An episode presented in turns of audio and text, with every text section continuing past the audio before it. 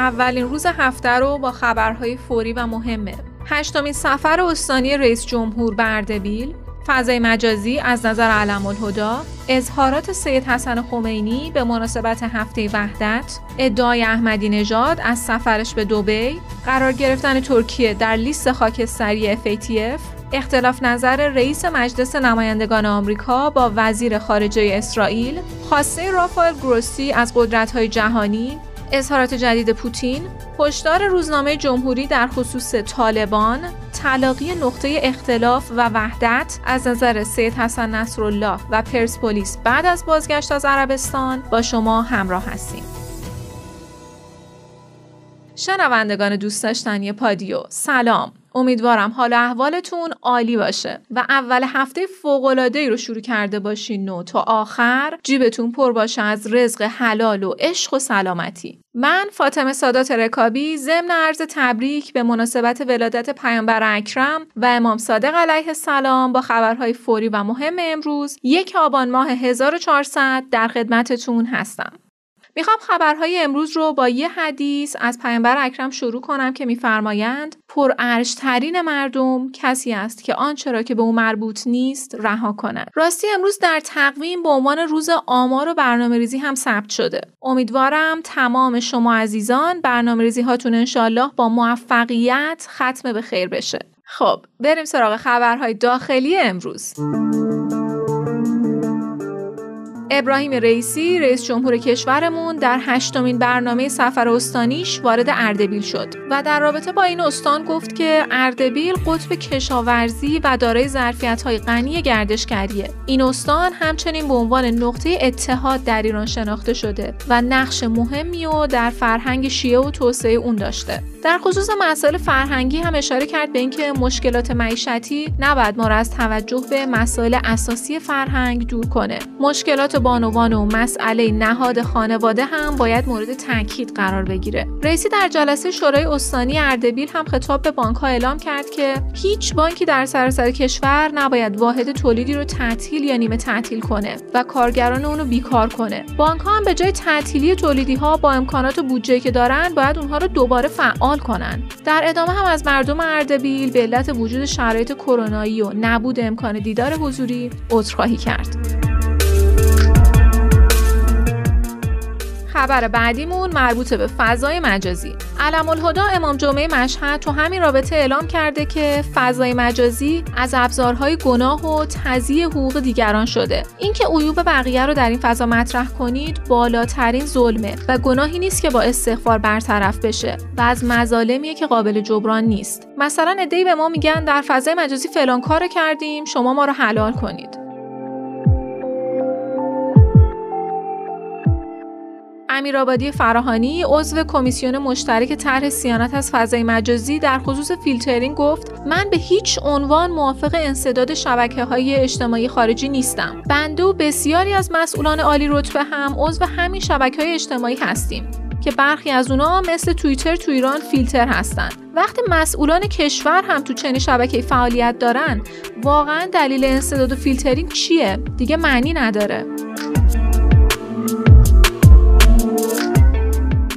یه خبرم دارم از سید حسن خمینی یادگار امام که به مناسبت هفته وحدت اعلام کرده با اشغال فلسطین جگر اسلام چند پاره شد. اگه منتظر رسیدن روزی هستین که هیچ شیعه سنی کشی و سنی شیعه کشی تو این دنیا نباشه، باید بدونید این اتفاق به این زودی ها نمیفته. اما باید به این سمت حرکت کنیم و گروه یاد شده رو به یه جمعیت قلیل ناهنجار تبدیل کنیم. در ادامه هم گفت که این اولین و شاید بزرگترین شرط برای اینه که انسان‌ها نسبت به عقاید همدیگه کینه نورزن.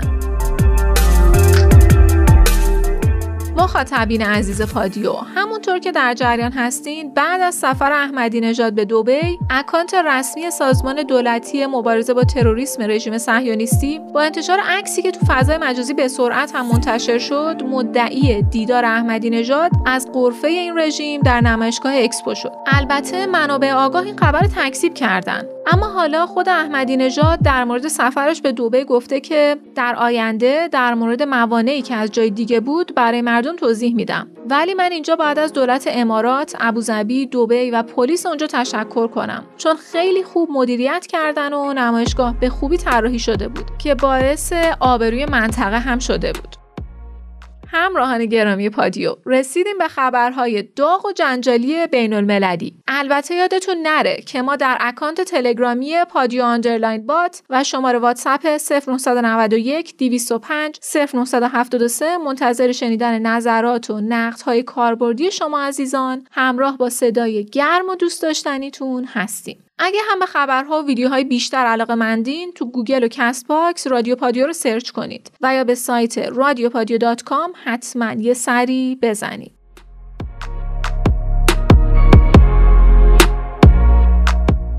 بریم سراغ اولین خبر این قسمت. گروه ویژه اقدام مالی یا اف ای تی اف اعلام کرده که ترکیه، مالی و اردن رو در فهرست خاکستری قرار داده. کشورهای ایران و کره شمالی همچنان در لیست سیاه این گروه باقی موندن. قرار گرفتن تو این لیست میتونه سرمایه‌گذارا و مؤسسات اعتباری رو نسبت به سرمایه‌گذاری تو این کشورها نگران کنه و به صادرات، تولید و مصرف اونها آسیب برسونه. همچنین میتونه بانک‌های جهانی رو نسبت به تجارت با یک کشور محتاط کنه. اف ای تی اف همچنین استراتژی جدیدی رو برای مبارزه با فساد از طریق شرکت‌های کاغذی یا سایر نهادهای ناشناس اعلام کرد. این گروه گفته که قوانین پیشنهادی کشورها رو مجبور می‌کنه تا فهرست ایجاد کنن که نشون بده صاحب واقعی یه شرکت کیه و این فهرست باید در عرض یک ماه تایید و بروز رسانی بشه.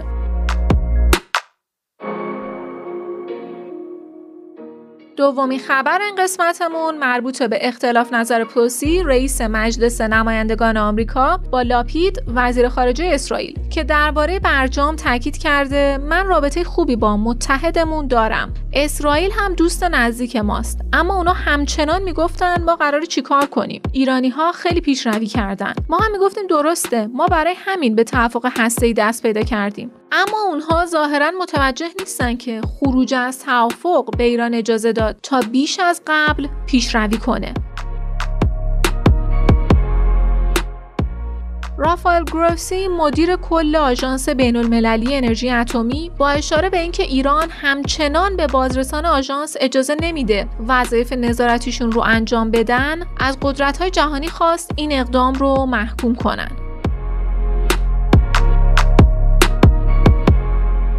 یه خبر هم دارم از ولادیمیر پوتین، رئیس جمهور روسیه، که یک روز بعد از نشست مسکو با نمایندگان طالبان و نمایندگان ده کشور منطقه اعلام کرد که روسیه قراره در آینده نزدیک گروه طالبان را از فهرست گروه‌های تروریستی خود خارج کنه. در ادامه هم تاکید کرد میلیاردها دلار سرمایه بلوکه شده افغانستان رو باید از کشور غربی آزاد کنن تا افغان‌ها بتونن به مشکلات اجتماعی و اقتصادیشون رسیدگی کنن. پوتین در گفتگو با نفتالی بنت در خصوص منافع مشترک بین روسیه و رژیم صهیونیستی هم گفت منافع مشترکی بین روسیه و اسرائیل در پرونده سوریه وجود داره، در حالی که رابطه دوجانبه ما منحصر به فرد و همراه با اعتماد متقابله. تازه حجم تجارت دو کشور تنها تو سال جاری پنجاه درصد رشد داشته.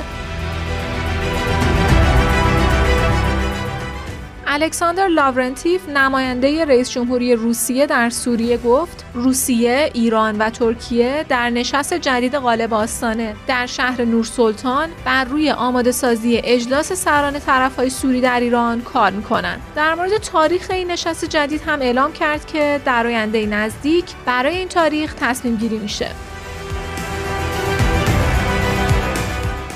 یه خبر متفاوت هم دارم از روزنامه جمهوری اسلامی که با هشداری در خصوص طالبان نوشته که برای جمهوری اسلامی ایران به رسمیت شناختن حاکمیت طالبان بر افغانستان از خطای استراتژیک هم بالاتره و باید اون رو یک ننگ نامید که در تاریخ ثبت میشه. نظام جمهوری اسلامی رو نباید با رژیم حاکم بر روسیه مقایسه کرد. روسیه یه رژیم فاقد آرمان‌های ارزشی و انسانیه که منافع خودش رو در چارچوب مادیات جستجو میکنه. یه خبر هم دارم براتون از تلاقی نقطه اختلاف و وحدت. سید حسن نصرالله در سخنرانی به مناسبت هفته وحدت در این خصوص اعلام کرده امام خمینی نقطه اختلاف درباره ولادت پیامبر اسلام صلی الله علیه و آله رو به نقطه تلاقی و وحدت تبدیل کرده و از زمان پیروزی انقلاب اسلامی در ایران و در حالی که پرچم وحدت اسلامی رو بر دوش می‌کشید، دوازده تا هفده ربیع الاول رو به عنوان هفته وحدت اسلامی معرفی کرد. در خصوص پذیرش اسرائیل از سوی ملت‌های مسلمان هم گفت یکی از مهمترین ابزارهای استواری در فلسطین امروز اینه که هر کسی که پول داره و میتونه پول بده باید این حمایت رو انجام بده. سکوت در قبال اون چیزی که تو فلسطین میگذره هرگز جایز نیست، چون آمریکا و برخی از رژیم‌های عربی میخوان تا ملت‌های مسلمان به انکار قلبی اسرائیل پایان بدن.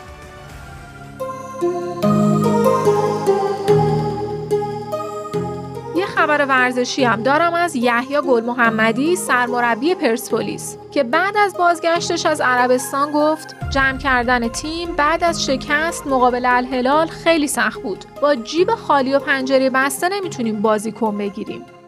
رسیدیم به خبرهای کوتاه اولین روز هفته.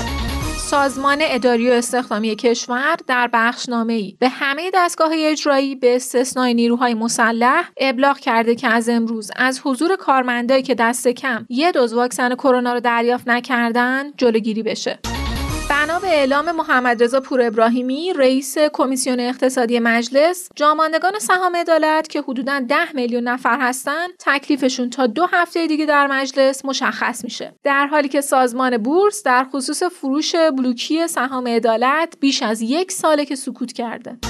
طبق گفته نت پرایس، سخنگوی وزارت خارجه آمریکا، آمریکا سه کشور اروپایی و اعضای گروه پنج به علاوه یک در این باور که دیپلماسی موثرترین روش در قبال ایرانه، متحد و هم نظرن.